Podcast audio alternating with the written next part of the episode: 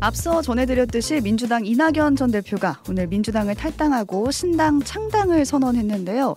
국민의힘 이준석 전 대표 역시 지난 연말에 국민의힘을 탈당하고 신당 창당에 돌입했습니다. 정말 그야말로 신당의 계절이 아닌가 싶은데 3개월 앞으로 다가온 총선 신당이 왜 자꾸 이렇게 생겨나는 건지 과연 우리 정치판에는 어떤 영향이 있을지 살펴보겠습니다. 네, 매주 목요일마다 정치 구조의 핵심만 쏙 짚어주시는 분이세요. 정치 일타 김민아 평론가 나와 계세요. 안녕하세요. 안녕하세요. 네, 반갑게 인사해 주신 거죠? 감기가 걸려가지고 아, 네, 네. 목이 잠겨서 반가 반가운 목입니다. 이게. 아, 네, 네. 여러분 양해 부탁드립니다. 지금 아주 반갑게 인사해 나눠주신 겁니다. 근데 뭐 잠길 수도 있고 또 네. 안 반가울 수도 있지 않을까요? 네. 가끔은 네. 네, 오늘은 근데 반가우신 거. 네, 반가운 잠긴 목. 네, 네.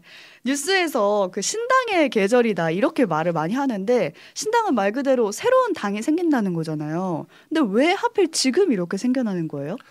선거가 있지 않습니까? 음. 그래서 총선을 앞둔 연말 연시면은 사실 늘 겪던 일이에요.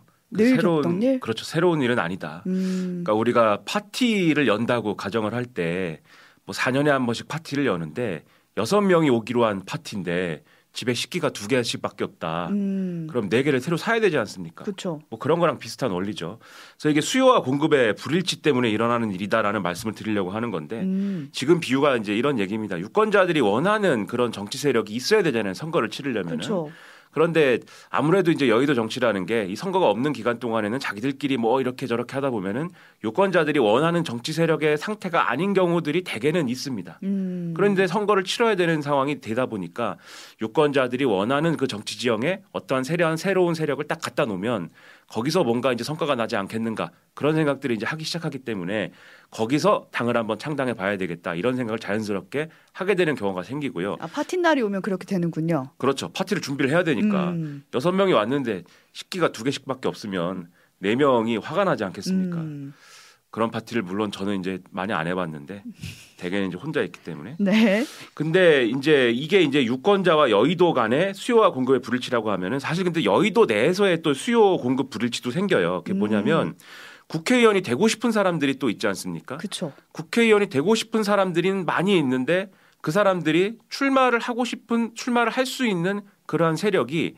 어느 정도로 이번에 당선이 될 것이냐. 별로 당선이 많이 안 될 것 같다. 음, 그러면 경쟁이 굉장히 치열해지겠죠. 그래서 이 경쟁의 어떤 구도 속에서 당선이 될 가능성이 낮은 사람들이 아 그러면 어차피 이런 구도 속에서 당선이 못 될 것 같으면 따로 어, 세력을 좀 차려야겠다. 이런 생각을 가지고 신당을 만드는 경우도 있어요. 음, 이러한 수요와 공급의 불일치도 또 신당을 만드는 정치적인 동력이 된다. 그래서 이번에는 제가 볼 때는 좀 이 두 가지가 다 작용하는 그러한 국면인 것 같다. 이런 생각이 듭니다. 그래서 지금 신당들이 많이 생겨나는 건데 이걸 두고 또 떴다방이라는 용어도 나오거든요. 여기에 대해서도 설명해 주세요. 그러니까 떴다방이 되면 안 된다. 이런 평이 신문에 많이 있어요. 음, 그러니까 신당이라는 거는 결국은 이제 정치에 좋은 영향을 주고 국민들의 삶에 도움이 되는 그런 결론이 돼야 되는데 떴다 방식으로 총선 전에 반짝 이렇게 신당 만들고 음, 이제 지나가면 또 지나가는 대로 없어지면 안 된다 이런 우려를 하는 목소리가 많거든요. 아, 그러면 이제 떴다방은 뭐야 이런 의문을 갖게 되지 않습니까? 저도 뭐 떴다방이라는 말을 실생활에서 들어본 적은 없는데 그런 게 있다고 해요. 예를 들면 어디 땅이 뭐 가격이 오른다랄지 그 땅이 개발이 된다랄지 거기에 건물이 생길다랄지 옛날에 그런 일이 있으면 음, 그 주변에 부동산들이 갑자기 막 이렇게 생긴다는 거예요. 네. 그래서 그때만 그때 이제 예를 들면 새롭게 땅이 투, 땅을 투자를 받을 때 건물을 건물에 새롭게 분양이 될 때만 잠깐 생기고 음, 그런 다음에 그게 이제 분양이 끝나면 그 부동산들이 없어지는 거죠. 생겼다 없어지는. 그렇죠. 그런 걸 이제 과거에 떴다방이다. 왜냐면은 과거에 부동산을 복덕방이라고 불렀기 때문에 음, 그런 용례가 있었다고 하는데 그래서 최근에는 이제 모델하우스 앞에 막 이렇게 분양 영업하는 그런 이게 부동산도 아닌데 뭐 그런 천막 같은 게 있기도 하고 그렇잖아요. 네. 그런 걸 이제 떴다방이라고 하는데 그걸 당에 비유해서 총선이라는 장이 열릴 때만 반짝하고 나타나서 우리 신당입니다. 요렇게 이제 영업을 한 다음에 음, 총선 지나면 또 뭐 어 신당이 이제 어- 원래부터 없었던 것처럼 흩어진다든지 음, 뭐 이런 일이 돼서는 안 된다 뭐 이런 우려의 목소리도 나오거든요. 뭐 그렇게 되는 건지는 우리가 좀 더 이제 지켜봐야 되겠죠. 네, 과연 신당이 떴다방처럼 생겼다가 또 총선 후에 사라질지 그걸 지켜봐야 되는 거고 이 신당 이슈를 우리가 총선 전에 따라가야 되는 이유가 있을까요? 일단 투표소에 딱 들어갔는데 내가 모르는 당 이름이 막 이렇게 있으면 당황하지 아. 않겠습니까? 아, 그쵸, 그쵸. 저 오늘 처음 본 당 이름인데 오. 그 내가 이거 선택을 해야 되나 이게 당황스럽잖아요. 네네. 그래서 신당 이슈를 따라가면서 이 당황하는 일이 없도록 음. 미리 이 당은 어떤 당이다라는 걸 알아놔야 될 필요성도 있는 거고요. 네네. 그리고 이제 좀 더 이제 그 정도는 아닌데 이렇게 생각하시는 분들도 있을 거예요. 뭐 내가 그 정도로 뉴스 안 보는 건 아닌데 음. 이런 분들도 있는데 이 신당 이슈를 따라가는 게 어떤 좋은 점이 있냐면 지금 여의도 정치인들이 국민들이 이런 생각을 하고 있다. 이런 수요가 있는 있다고 생각을 한다. 이런 needs를 갖고 있다고 생각한다. 라는 걸 전제로 해서 움직이는 거 아닙니까? 음. 그런 걸 통해서 나는 이런 새로운 세력을 만들 거고 새로운 세력은 이러저러한 거를 해야 된다고 생각한다라는 그 말을 정치인이 하고 싶은 걸 얘기하는 게 아니라 국민들이 이런 걸 원한다고 생각해서 하는 거잖아요. 즉 음. 여의도 정치인들은 국민 여론을 이런 방식으로 생각하고 있다. 이걸 사실은 또 알게 해주는 도구거든요. 신당 논의가. 어. 그런 차원에서도 여의도 정치인들이 무슨 얘기하는지를 우리가 들여다볼 수 있는 도구다 이게 그렇게 볼 수 있죠. 네, 그 니즈가 과연 내가 생각하는 그 니즈랑 맞는지 좀 비교해봐도 좋을 것 같고 요즘 나오는 그 신당들 이름 나중에 가서 총선 투표 날 당황하지 않게 좀 새 단어 외우듯이 공부를 해보겠습니다. 어떤 신당들이 있나요? 사실 지금 이름을 알아도 네, 그때 가면 또 그 이름이 아닐 수도 있고, 네 없을 수도 있고 뭐 그렇습니다. 지금은. 네 일단 지금 기준으로 오늘 기준으로 보겠습니다. 그래서 그? 점을 예, 염두에 두시고 들어야 네. 되는데 일단 이름이 일단 정해진 것 같은 데는 개혁신당이에요. 이게 언론의 이제 표현으로는 이준석 신당 이렇게 많이 불렀던 당인데 음, 지금 창당 준비위원회를 꾸렸는데 이름이 이제 개혁신당 창준이잖아요. 네, 그래서 이 당은 이제 국민의힘에서 떨어져 나온 이준석 전 대표와 이제 그 어, 뜻을 같이 하는 이런 분들이 이제 형성한 이런 그룹인데 음, 소위 말하는 윤석열 대통령하고 이제 여러모로 여러모로 정치적으로 갈등하던 이러한 이력을 가지고 있기 때문에 반윤 성향이다. 언론은 이렇게 이제 얘기를 하고 있습니다. 네, 그 신당이 개혁 신당. 그렇죠. 그다음에 아직 안 만들어진 신당인데 오늘 이낙연 전 대표가 탈당을 해서 그래서 화제가 되고 있는데 이 당이 생길 것이다라는 걸 음. 전제로 언론이 쓰고 있는 이제 이름이 소위 뭐 이낙연 신당 이렇게 얘기를 하는데 아. 요거는 이제 어떤 형태로 창당이 될지는 좀 더 지켜봐야 돼요. 네, 이름이 변동이 있겠네요, 이건. 그렇죠. 아직은 이름이 지어지지도 않았고 음. 사실 태어나지도 않았는데 소위 민주당에서 나온 지금 원칙과 상식이라고 이름을 붙인 그룹에서 나온 분들이 있지 않습니까? 네. 그래서 요 국회의원들하고 어떤 방식으로든 같이 할 것으로 지금 예상이 됩니다. 음, 근데 이제 어, 그 여기에 어떤 분들이 더 합류하는 건지 이름이 어떻게 되는 건지는 좀 더 지켜봐야 알 수 있을 것 같은데 네. 어쨌든 이재명 대표와 지금의 민주당 주류하고 갈등하는 관계에서 지금 떨어져 나온 것이기 때문에 민주당 이탈파다라고 음. 말씀, 말씀드릴 수가 있고 소위 말하는 이제 반명 성향이다 뭐 이렇게 언론은 이제 얘기를 하고 있죠. 어, 이번엔 반명, 앞서서는 반윤이었고 반명으로 나온 신당까지 또 그렇죠. 있을까요? 그다음에 이제 우리는 제3지대입니다라고 이제 주장하시는 분들이 있는데 오, 맞아요. 이런 말 많이 들었어요. 가령 금태섭 전 의원이 주도하는 새로운 선택. 여기는 이제 정의당의 류호정 의원도 여기 가세를 하고 있는 그런 상황이고 음. 그다음에 대안적인 제3지대 신당을 만들겠습니다라고 주장하는 당신과 함께라는 플랫폼이 또 있어요. 이분들은 똑같이 또 정의당에서 사실 활동하다가 어 지금 이제 길을 달리하겠다라고 주장하는 박원석 전 의원하고 과거에 한나라당에 있었던 정태근 전 의원이라는 분이 있습니다. 음. 이분들이 함께한다. 라는 이제 얘기인데 사실 새로운 선택하고 어떠한 명확한 차이를 갖고 있는지는 우리 정도 수준에서는 잘 알기는 어렵다 아직. 네, 네. 어쨌든 비슷한 주장을 하는 분들이 이렇게 나와 있는데 이 얘기를 들으면 조금 이제 정의당은 조금 불쌍하다. 오, 왜요? 양쪽에서 지금 새로운 선택으로도 빠져나가는 부분이 있고 음. 그다음에 또 이 지금 말씀드린 당신과 함께라고 이제 이름을 붙인 요 대한신당을 하겠다는 분들로 빠져나가는 부분도 있어서 여기서 좀 양쪽으로 빠져나가는 흐름들이 있다. 이런 부분들도 볼 수가 있는 거고요. 네, 여기는 그러면 제 3지대다 이렇게 그냥 통칭해서 보면 될까요?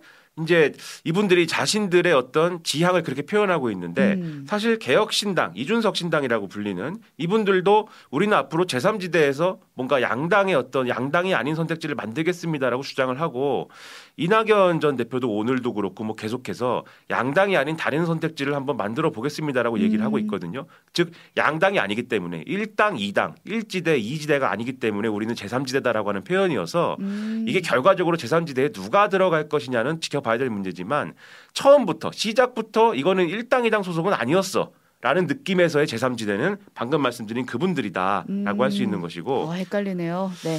그렇죠. 이제 근데 앞서 말씀드렸듯이 이준석 신당, 이낙연 신당은 출발이 1당, 2당에서 출발을 한 거잖아요. 그렇죠, 그렇죠. 그렇지 않다는 거죠. 지금 아, 말씀드린 그렇지 제3지대는. 않다. 네, 네. 그다음에 이외에도 이제 용해인 의원이 있는 기본소득당이라든지 이런 분들이 있는데 이런 분들은 새로운 세력을 만든다고 하는데 앞서 말씀드린 분들하고는 조금 결이 달라요. 어떻게요?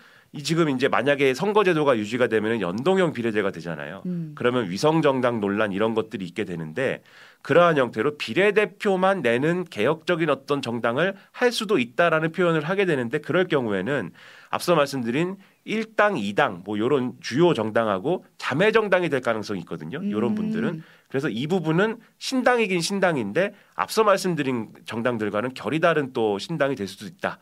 이렇게 말씀드릴 수가 있습니다. 네, 지금까지 이제 신당과 비례정당을 좀 정리를 해봤는데 이런 신당을 추진하는 사람들이 대부분 양당 체제의 한계를 지금 말을 하고 있잖아요. 그러니까 선거하러 가면은 뭐 1번 아니면 2번인 거 이 구도가 문제다라고 하고 있는데 양당 체제 자체가 갖는 문제가 뭔지 짚어볼까요?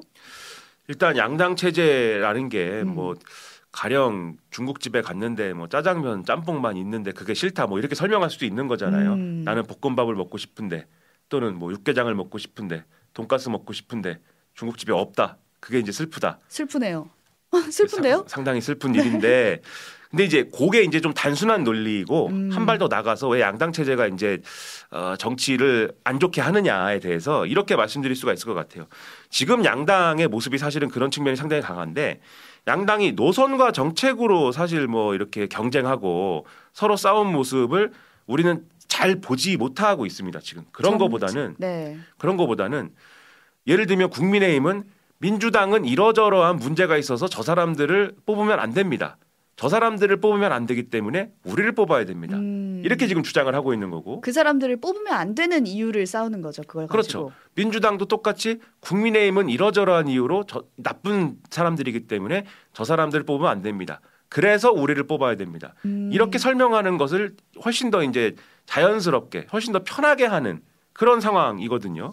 그리고 내부에서 이제 상대방 욕하고 상대방 이렇게 좀 비판하는 거를 좀 게을리하는 것 같다. 그러면 배신자라고 또 내부에서 내부에 있는 다른 뭔가 가깝지 않은 편을 배신자로 막 이렇게, 이렇게 몰아붙입니다. 아 너도 같이 욕해야지 왜 너는 빠져 이런 그렇죠. 건가요? 너 혹시 우리 편이 아닌 거야? 라고 음. 하면서 저쪽 편인 거야? 라고 하면서 막 배제하려고 하고 네. 그러다 보니까 지금 이제 자기 편에서 쫓겨나간 사람들이 신당한다고 하는 부분들이 지금 있는 거거든요. 그러니까 이런 것들을 계속 보면서 어떤 것들이 강화되냐면 상대에 대한 악마가 강해지고 음. 그러니까는 상대가 이 상대를 서, 이 상대에 투표하면 안 되는 존재로 만들면 만들수록 나에게 투표해야 된다는 논리가 강화되는 거잖아요. 음. 그걸 열심히 하면 할수록 상대는 더 악마가 되는 거지 않습니까? 네.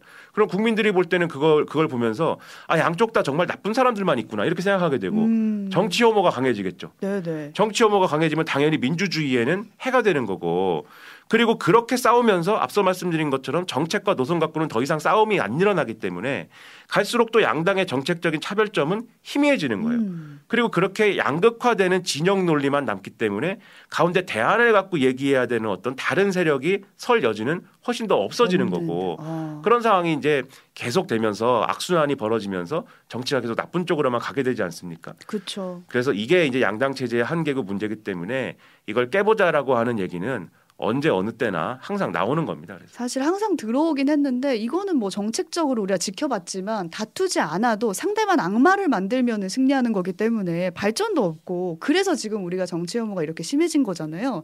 그래서 지금 다른 선택지를 만들겠다는 의미로 신당을 들고 나온 거예요. 그러니까 신당 각자 나름의 이유를 가지고 나왔다라는 거 앞서 설명을 해드렸는데 과연 실제로 영향력이 있을지 궁금해요. 그러니까 따로따로 총선까지 가면 관심도도 분산되잖아요. 이 신당들이 나중에는 합쳐져야 된다 이런 얘기도 나오던데요.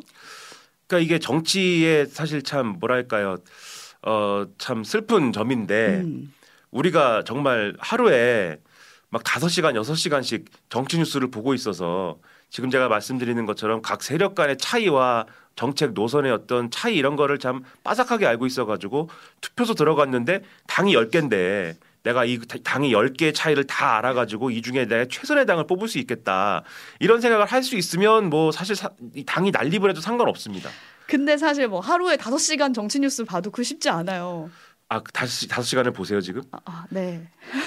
뭐 사실 뭐 다섯 시간 봐도 어렵습니다. 네, 네 어렵습니다. 저도 다섯 시간 전 다섯 시간 보는데 어렵습니다. 네. 음. 무슨 얘기를 하는지 모르겠어요 이제 네, 더 이상. 네. 네. 왜 싸우는지 모르겠어요. 근데 아무튼 보통 사람들은 5분 10분 보기도 사실 어려요 하루에 음. 먹고 살기 힘든데 집에 오면은 빨리 자야 되는데 근데 그런데 그런 상황에서 사실 이 신당들이 최소한 이제 사람들한테 이해를 좀 쉽게 하기 위한 최소한의 논리가 양당 체제가 나쁘지 않습니까? 그러니까 양당이 아닌 세 번째에 있는 어떠한 정당을 찍어 주십시오라고 하는 게 가장 효과가 좋기 때문에 음. 그러면 일단은 이 세 번째의 이 어떤 그 세력이 될 수 있는 제3지대에 될 수 있는 세력들이 다 뭉칩시다 뭔가 음. 이런 얘기를 할 수밖에 없는 조건인 거예요. 그래서 나오는 게 예를 들면 선거 연합을 합시다. 선거 연대를 합시다. 음. 라는 얘기를 그래서 하는 건데 네. 합당이라는 거를 이제 하면 가장 좋겠지만 음. 하나의 세력으로 같은 당을 하면 좋겠지만 다들 생각이 다르고 다들 입장이 다르고 이해관계가 다르니 합당은 할 수가 없더라도 선거전은 좀 단일한 전선에서 하나 뭐 좀 치러보자 음. 이런 의미에서 얘기하는 게 선거연합, 선거연대지 않습니까? 아 선거만 같이 치르자. 그렇죠. 근데 이게 하나의 당으로 치르는 건 아니고 네. 뭔가 지역구를 조정을 한다든지 음, 음. 지역구별로 나눠 가지고 한 지역구에 하나씩만 나간다든지 음. 뭐 이런 식으로 해서 또 동일한 구호를 쓴다든지 뭐 그런 걸로 선거 연대를 해봅시다 이렇게 얘기하는 측면이 하나가 있고 네.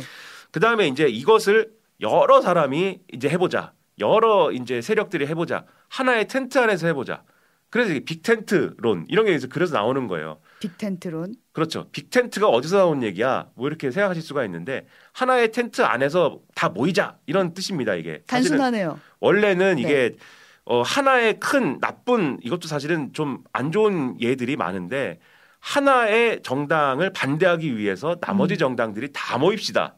그래서 사실은 빅텐트론이라는 게 과거엔 그렇게 쓰였거든요. 음. 근데 지금은 두 개의 나쁜 세력을 막기 위해서 나머지가 다 모입시다.